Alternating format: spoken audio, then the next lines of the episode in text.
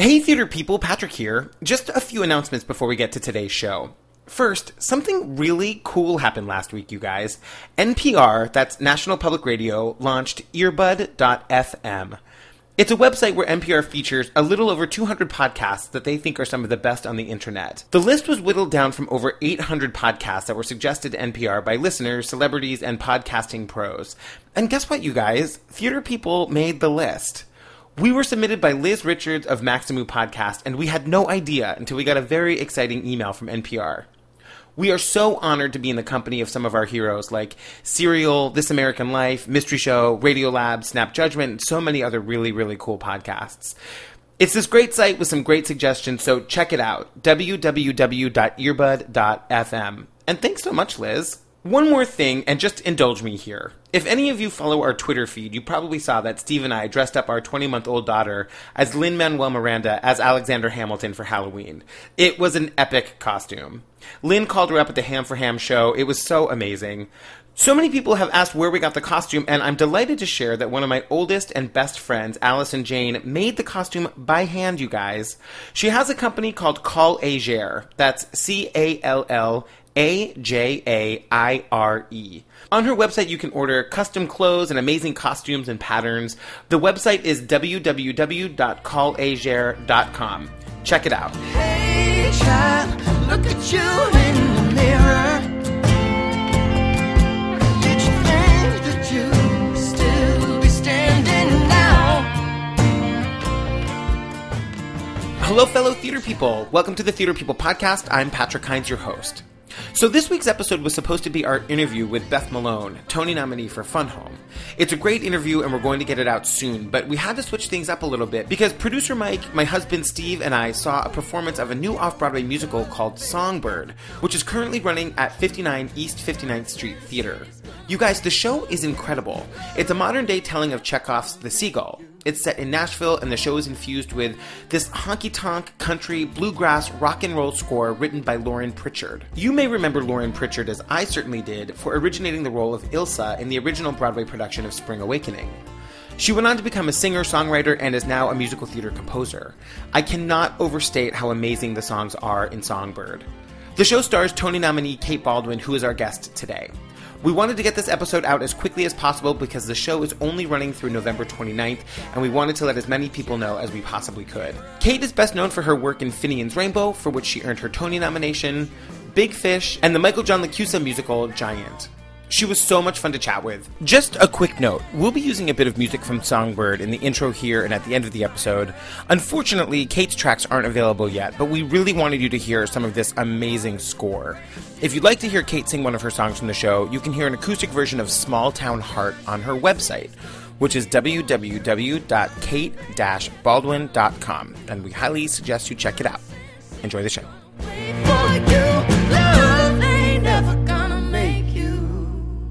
Hi, Kate Baldwin. Hi, Patrick. Welcome to the Theater People podcast. Oh my god, I'm so happy to be here. Thank you. So nice to meet you. We were just saying in the hallway, Mike and I saw Songbird the other night, and we were just like completely blown away. Great. Congratulations on the show. Thank you so much. We're so happy with it. How did you come to be involved? Uh, uh, I was called, they called me uh, at the end of August, if you can believe it. I was on vacation with my family in northern Michigan. And I got a very excited email slash phone call from my agent saying there's this project called Songbird, and I sort of knew a little bit about it because my friend Erin Dilly had talked about it for a long time, and um, also I'm acquaintances with uh, and friends with Amy Spanger, and Oh, so yes. you know just on her Facebook she is all about. Oh, I was like, she's Songbird not all in that, is she?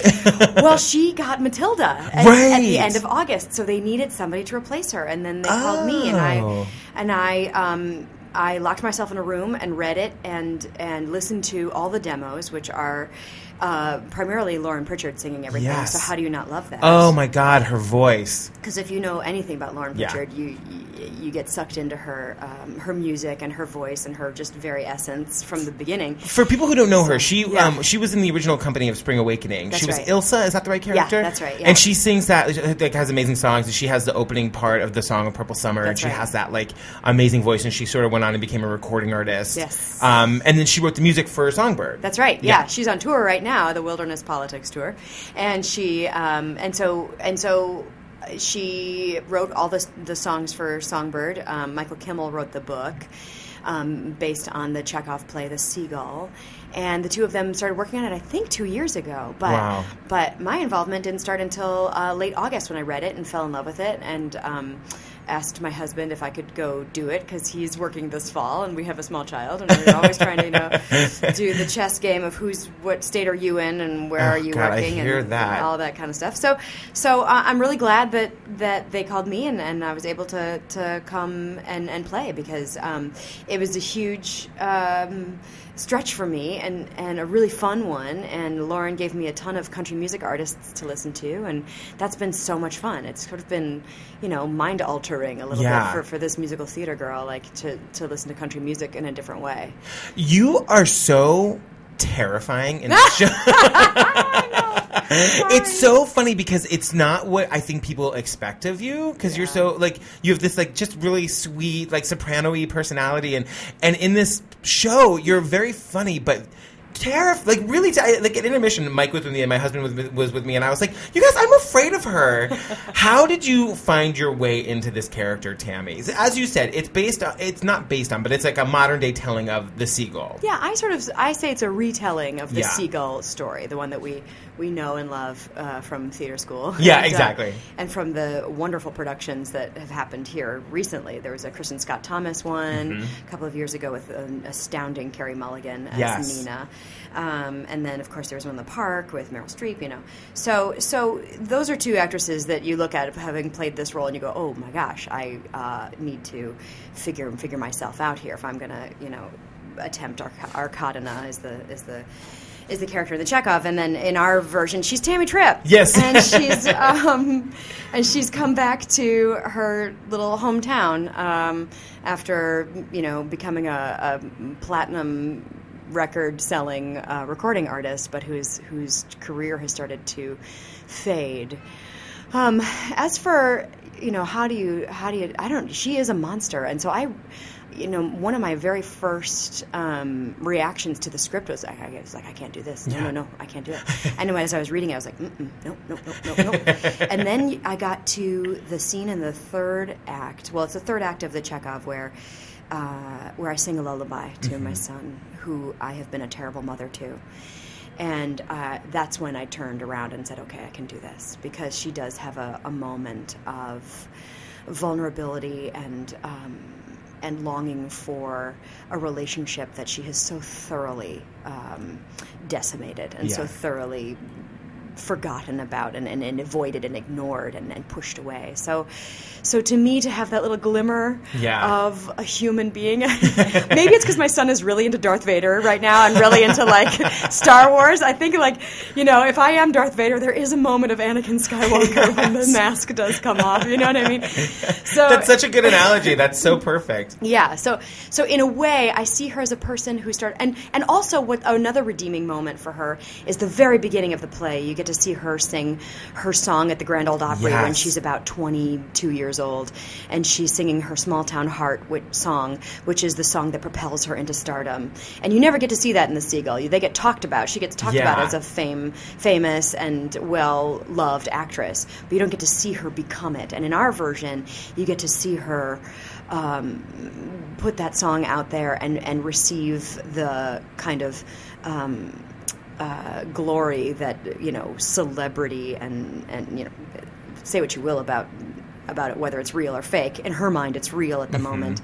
And so to see her kind of so so to me she's a construct. She has she has put on the armor of uh, of tough lady. Uh-huh. um, I read a fabulous book called um, Dreaming Out Loud um, that chronicles some uh, some of the uh, country music artists, Garth Brooks, a young man named Wade Hayes, and then Wynonna Judd. Uh-huh. And the Wynonna Judd stuff was so fascinating to me. Just uh, a woman as part of a female duo in the late 80s, early 90s, trying to gain some traction, trying to fight for what they loved, and fight for the music that they wanted to be made, and how both of them, Naomi and Wynonna, figured out the system and how they had very different takes on it. And so, so yeah, so I I kind of delved into all that and constructed her, and That's um, so interesting. yeah, it it was really interesting. I wanted to talk a little bit about the use of music music in the show because it's not traditional in the sense that like the music doesn't necessarily like move the plot along. Right. And you guys are like I was saying like, wow, I want to live in this town where everyone has like an amazing voice and they're all like amazing musicians. How was it putting the music together as an ensemble? Did you have a band leader or did it was it just like everyone was good at something and you all sort of brought your talents together? Well, I mean, never have I felt less talented on a stage. I mean, I mean, everybody picks up. I think Andy Taylor plays like three instruments, and then if you know Bob Stillman at all, he has a he has a little ukulele solo. But Oh, you know, yeah. he can play the piano like no like nobody's business, right? So, so he picked up the ukulele and was like, oh yeah, these chords, okay, great. And he never played it before, but uh, Oh, playing it and, and doing a two step during Yeah. the show. Um, so I think you know they wouldn't even give me a shaker egg. That's how that's how terrible I am. Um, uh, but yeah, it, it- the idea that it is a town where music is the common language, and so so much of the play is about what is unsaid, about um, hiding behind uh, a facade or or what happens between the lines. Um, that the music provides a community. The music provides a way to connect with your fellow um, family member or lifelong friend um, in a way that you can't with words because they're just so in denial about the state of their lives. Yeah. And so, so music in the way, in that way, sort of softens it and and gives a a breath for everybody to sort of relax. And and and there are moments of like a, of like a kind of jamboree, you know, jam Yeah. out kind of feel about it that are celebratory. You know, that are whiskey lullabies is a great example of that. Yeah. Cry Me a River is a great example Yeah. of that, where they can blow off some steam and like and like live a little bit and not feel the pressure of uh, of the world crashing down and that Tammy Tripp feels the world crashing down on her all the time. Go on and cry me a river like I cried for you. Go on and let your heart just bleed. I will be moved. So, so the music is a fantastic release. As for uh, as for the incredible actor, singer, musicians that are in the show, you know, I was sort of uh, the last person to join the cast. So they had all done a version of it at Joe's Pub, and also Oh. a version of it at 54 Below Uh-huh. last June, I think. So they were all well versed and entrenched in what the style is. So it's they have been playing these songs. Adam and Eric have been playing these songs for years, um, and and so and Lauren really Lauren composes on the piano, if you can believe it. Oh, really? She doesn't play guitar. Oh. So she would sit down at the piano and say and play chords and say, "This is how I feel it. This is how it needs to be."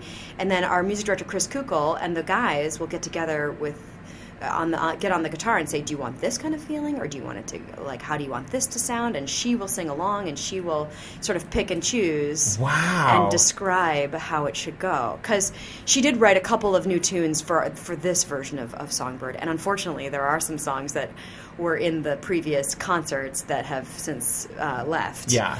Um, but you know, we'll be on like the bonus track on this. yeah. You guys are going to record, yeah? Oh God, I hope so. Yeah, me too. I really do. I mean, how could you see that show and not I know. want to hear I, it I every know. day? It's true. Yeah. How is it? We're so used to seeing. I mean, certainly we know that you have a breadth of work off Broadway, but we're used to seeing you in recent years on Broadway and like big musicals and stuff. How was it to go and work at a smaller venue like 59 East 59th, which, by the way, I had never been to, and it's Yeah. so beautiful. Isn't it great? Yeah, and the set looks super expensive. Like Okay. it looks like it. It looks like a big budget show. cool. Well, Yeah. I'm so glad to hear you say that. Yeah. Um, yeah, you know, people ask that question all the time. The, I know what's it's the kind of a difference between trite Broadway? question, but- well, I don't know how to answer it other than like the eyes I'm looking into uh, on stage with me are all Broadway people. Like Right. they've all been in Broadway Right. shows, so it's like it doesn't feel like you know a, a, a step down or sideways Mm-hmm. or anything like that. It feels like we're just doing it in a smaller, more intimate space. And what's kind of great about it is that we see you in the audience. Yeah, We yeah. feel you in a different way than we do at you know the Neil Simon Theater, Right. which is so massive. Um, we just we you, you feel like part of the play with us. Yeah.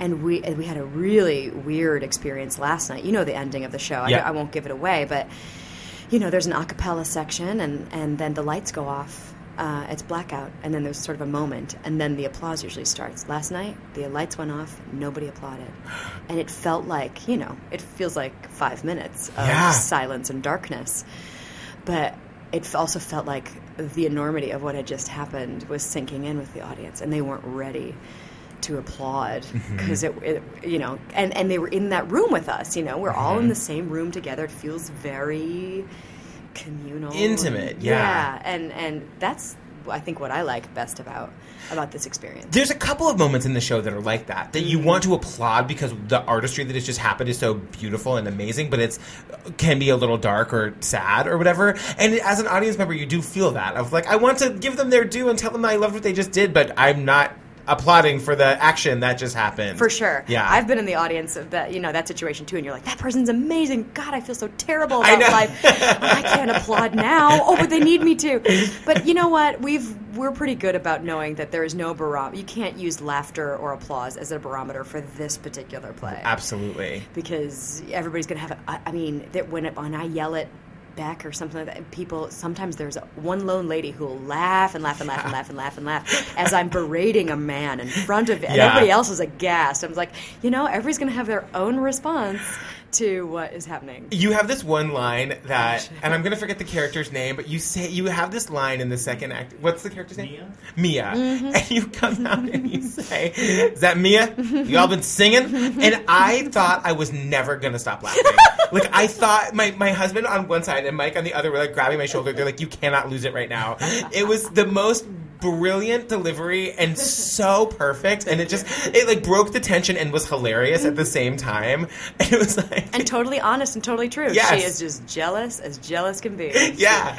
Yep. Uh, well, congratulations. Is the show gonna do? Are there plans for it to go on after it's run at 59 East 59? We shall see. Gosh, I would love to, and I know the whole company would love to. This has really been a labor of of love, and and uh, I know that you know our director was just with us two nights ago giving notes. Yeah. I'm the kind of actress who's like, bring it on. You know, give me notes up until the very last Yeah. day. I, I love new things to think about. So um, yeah, and I, I think our producers are are looking around for um, interest, and Yeah. you know, know anybody with a couple million dollars? Let me write you a check before you leave. Yeah, exactly. exactly. That's what it takes these days. Oh God, I know, I know. I, yeah, I know. But I'm so happy for you know shows like The Humans and Bandstand, who have Mm-hmm. Yes. just to reach, you know announced moving to Broadway, I And like think Disaster, which and was just like tiny little off-Broadway Right. show that's coming with this huge cast. Isn't that great? I So love great. hearing stories like that. Yeah, me So- too. So who knows? Can we can we go back a little bit and talk about your fabulous career? I wanted to start by talking about Finian's Rainbow. Okay. How are things in Glockamora? Is that little brook still leaping there? Does it still run down to Donny Cove through Killybegs, Kilkerry, and Kildare? How are things in Glocca Morra? Is that willow tree still? I I was wondering if you could talk a little bit about if that if that show was maybe the moment where maybe you felt like you had arrived, and what sort of how that changed the trajectory of your career. Oh yeah, well, it definitely changed the trajectory of my career. Um, it was six years ago. It was this uh, fall. Hello. Hi. it was fall six years ago, and um, uh, yeah, it it it was a surprise, I'll say, because we did it at Encores, and I'd up to that point maybe done like three or four or five encores up to that point, and um, finally got to be the leading lady in a non-chorus. And uh, I remember the New York Times review came out, and I was a dummy and read it. And um, now I know not to do that ever again. And uh, It was really good, though. It was it? really Yeah, yeah, 'cause I just read it today. I was like, wait, no, they loved you. They did, and um, and I sort of tur- I remember turning to my husband and be like, okay, well there it is. I did what I did wanted to do. I got a you know lead part and and a great review of the New York Times. You know, folded up, all done. Uh, Yeah. uh, let's go have a baby. Yeah, you know what I mean? I totally. was kind of like, great, check that one off the list. And he was like, are you insane? Um, and he's like, wait, this show might move to Broadway. And I was like, Finian's Rainbow, really on Broadway? Come on.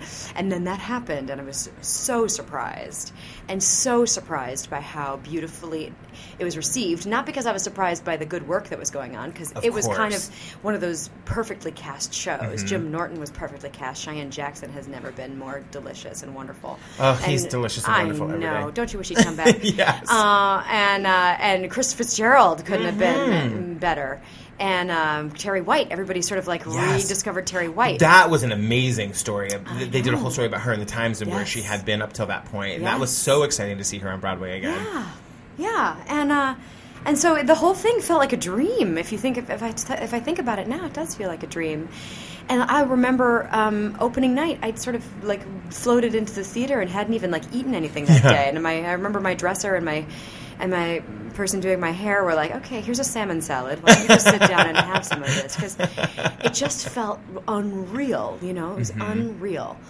Um, but it was it was a fantastic thing that did fantastic things for, for my career, and Yeah. all of a sudden I started getting phone calls that I'd never gotten before. You know, to, to workshop new things and to and to be a part of um, developing new musicals, which is you know, as far as I'm concerned, Yeah. where it's at. Well, speaking of, the, I think one of the first things I got to see you in was Giant, Oh. the Michael John LaChiusa piece at the Public, and Yeah. it was. It took my breath away, Mm. that show. I loved that show so much. And I was curious. I mean, the show was like three hours and 15 minutes long. It's based on, I believe the New York Times called it a doorstop of a book because it's, the book is so big. It is. Um, and I was curious, A, just how that experience of working on that show was, and how. I mean, I can only imagine the pressure of working on a new musical is is enough. But the a musical that is, you know, the story spans generations. You know, it go, it's like three and a half hours long. How was that experience for you? It was such a beautiful show. I loved it. I Yeah. loved every second of it. Uh, in fact, Michael John LaChiusa uh, and I used to live in the same neighborhood. Oh, really? So, so it was after Finian's Rainbow, and it was before. It was, gosh, it was. I was pregnant, so it was January of 2011, and uh, I was in the in the uh, grocery store, and you know, wearing my yoga pants and the ball cap, and you know, no makeup and everything. I was literally in the nut aisle looking for cashews. Because that's what the expectant mother wanted. And so I turned around and, and I hear Kate Baldwin, and I turn around and it's Michael John. I was like, oh. Did you that- know each other? no. Oh. But I was a huge fan. I mean, who doesn't love Hello Again? Of course. Who didn't wear that CD out in their Yeah. CD player in their sorority house, you know, when they were in college? And he turned, and I was like, oh shit, that's Michael John LaChiusa. And he's asking me something. And he's like, I have written a new show, and it's called Giant, and I want you to sing it. And we're going to do a reading of it at the public. and would you please be a part of it? I was like, oh, yes. Oh, my God. Yeah, I just flipped out. Of course, I went home and I called my agent. and I was like, "They're going to do a reading of Giant at the public," and he's like, "We- "And he's like, we're going to call the public right now." He calls them back. and calls me back and said, "They have no idea what you're talking about." really? That's so They don't funny. anything. Yeah, exactly. So, so Michael John. Um, you know, and so eventually there was a reading, and then I got to know Michael Greif Yes. a little bit, and uh, what an extraordinary uh, shepherd for new work is Mm-hmm. Michael Greif. The so smart, so um, just just. Uh, he just works in a way that I appreciate. Mm-hmm. Um, so, so we started that, and so by the time we got to the public at, you know, two years later, uh, I really had a great relationship with Greif and with Michael John and with Sybil, the book writer, Uh-huh. to uh, and and sort of crafting who Leslie Linton Benedict was. And really, the story that emerged for me from the doorstop of a novel is the story of a marriage. It's the story of how to fall in love with somebody who is the polar opposite and somebody who is connected to a place and a time and a duty in a way that uh, you, you don't understand. And to accept and love and move forward with that person.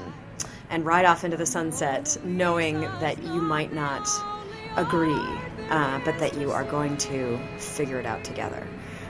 You discover what you love, and what you love leads you to a place you've never known before. You discover what you love, and what you love leads you to a window or through an open door. When I'm a stranger in a strange And so, so having a partnership with somebody like Brian Darcy James, who's such a fantastic actor Yeah. and singer, uh, to to do that with, um, you know, I wanted it to be four hours long. Yeah, And actually, of course. Actually, I was ready for more. I could have sat there for another 45 minutes for sure. yeah, and so uh, Sheldon Harnick came to see the Uh-huh. show, and he goes, "You promised me. You told me it was three hours long, and it was only two hours and fifty-two minutes. I want those eight minutes." Like, Totally. Yeah, he was like, he got on me about that, but um, but yeah, I- there was so much story there, and um, and fantastic music, and uh, great characters to play. N- uh, nothing black or white. Everything is a shade of gray, and uh, and those are the kinds of characters you you cherish as an actor. I'm interested in the, in the timing of uh, when you were doing Big Fish because it looks almost like you were doing it at the same time. Is Mm-hmm. that right? Well, let's see. Um, in terms of like readings and workshops go, yeah, I did a workshop. My son, I, I always go back to like my son was born. Yeah. My son was born. I did a workshop of Big Fish. I went off to Dallas to do Giant. Came back, did another out of town for Big Fish. Mm-hmm. Wait. And then did Giant, and then did Big Fish again. So yeah, I was kind of going back and forth between those two projects. Yeah. And I'm happy that they timed out so that I could actually do them both. Yeah. How? Uh, I mean, I love Big Fish. I loved the movie. I loved the show. How was that experience for you? Oh, another really, uh, but totally different Yeah. uh, experience because um, um, Andrew Lippa writes in such a, a cool, accessible way, uh, and I thought. Uh, Susan Stroman. I loved watching Susan Stroman work. I bet. And I actually sort of secretly based my character a little bit on Susan. Stroman. Oh, really? Yeah, yeah, yeah. I based um, some parts of of Sandra Bloom on a friend of mine who is a an ex beauty queen from um, Uh-huh. from Thomasville, Georgia, um, because she, to me she's the ultimate Southern. Um, Beauty queen who has a steel magnolia, right? Yeah. So it has the backbone of of iron, but um, the light, soft touch Mm-hmm. of you gather more honey, more more flies with honey than you do with vinegar, right? So so she was the person who was holding it all together, but with a very you know, but you wouldn't know it. Um, and then also, you know, and then also, and sort of, Susan Stroman kind of is that person. Yeah. She's the general who will march into battle with a smile on her face. Yeah. And, you know, uh, and and call everyone to her side and, and charge forward. Um, and, uh, and and I appreciate uh, that kind of leadership. I appreciate her. Can I ask this delicately? Sure. How how is it to be a part of a show that you know is great, Yeah. that you feel is great, that you've worked so hard on, Yeah. that isn't like critically well received? It's happened so many times, and and also, and then sometimes it happens that the critics do receive it really well, and then the public just doesn't catch Uh-huh. on in time. Yep. It seems seems like there is this trend or this phenomenon or this state of Broadway where it's either a smash hit and you can't get a ticket or it closes in 3 months. Right. There's like this feast or famine thing that's happening. It it kind of reminds me of the state of the disappearing middle class in Yes. the United States. Like Uh-huh. the middle class is disappearing. Also, the shows that run for just a year or two years or need six months to find their audience, those shows are disappearing as well. It's either like you, you're a massive hit right out the gate or you fizzle and die, regardless of the uh, the talent or the work or the critical reception or you know what I mean? Like Yeah, uh, absolutely. So it's super super frustrating, and it happens over and over again, and and it happens to me a lot, and uh, it- it's it's a heartbreak. I mean, it will break your heart. Yeah. Um, and so people always ask me, like, how do you find, just like you did at the beginning of this podcast, how do you find that deep dark center for a person like Tammy? And I was like, think of the injustices in the world, and I'm not going to compare, you know, the failure of a Broadway show to the true injustices in the world, like Yeah. homelessness and childhood hunger and disease and and war. But uh, but if you think about it long enough, there are plenty of things that. Uh, you can get upset about and, Yeah. and feel deeply and carry onto the stage with you every night. And that's my sort of job as an actor and sort of the gift that I have as an actress is to be able to access all of that. Um, and I feel like it's my my duty to, to do that. And Yeah. um, so what that what a, a failed Broadway show does provide you is a fabulous community and a fabulous place in a fabulous community because I feel like the theatrical community gets it and people like you understand it and the Yeah. true uh, fans who come uh, and cheer you on and understand it in a way and love it the way that you love it understand it too. And also i do feel like there is a legacy that we are laying down that there is going to be a person who holds up that giant cd or downloads it from itunes or whatever or big fish. Big fish is happening all over the country Right, this year. I don't know if you know that. I did, yeah. community theater productions, uh, university productions, regional productions, and they're all doing their own version of it, and people are loving it and connecting with it, and um, it's helping people deal with their families and their relationships and the loss of people they love, and so that's the legacy of it, and you have to sort of like give that up and and and let it let it fly and let it be what it's what it's going to be and know that you are a part of creating that and it's going to touch so many more people than than the Neil Simon could ever hold.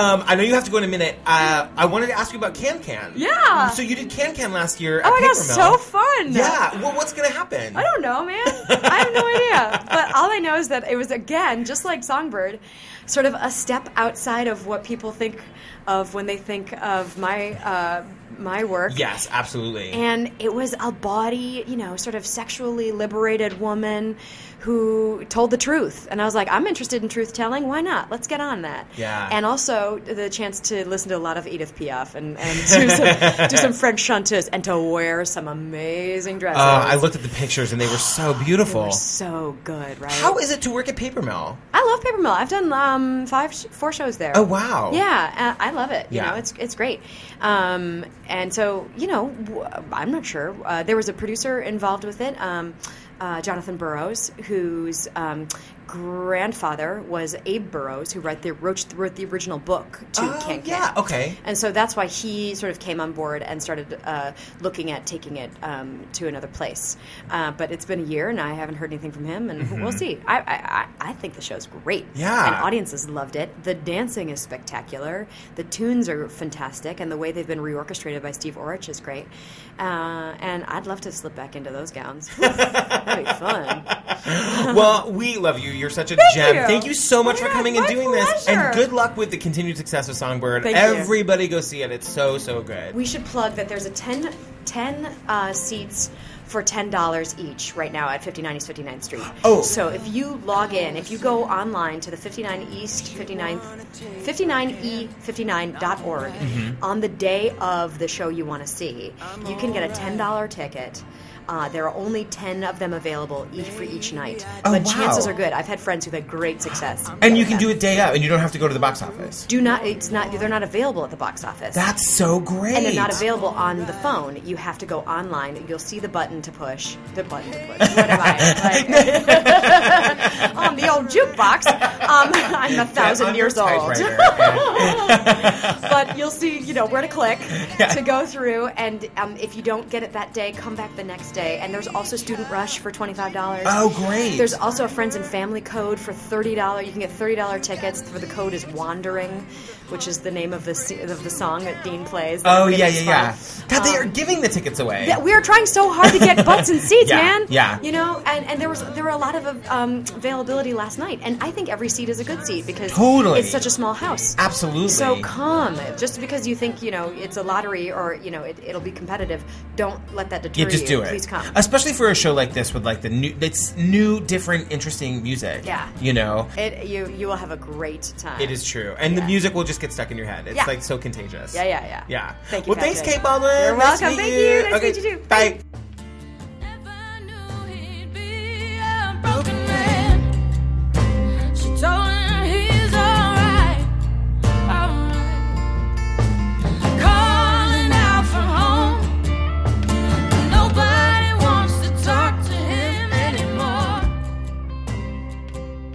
theater people, Patrick here. I wanted to take a minute to acknowledge something that happened on the last episode of the podcast. Jokingly, I made reference to our listeners and used the term baby blue eyes. It was brought to my attention quickly by one of our listeners that that is less than inclusive language. It goes without saying that we love and are so grateful for all of our listeners, and I'm really sorry if I offended anyone in any way with that comment. Theater People is produced by Mike Jensen and me, Patrick Hinds. I edited this episode.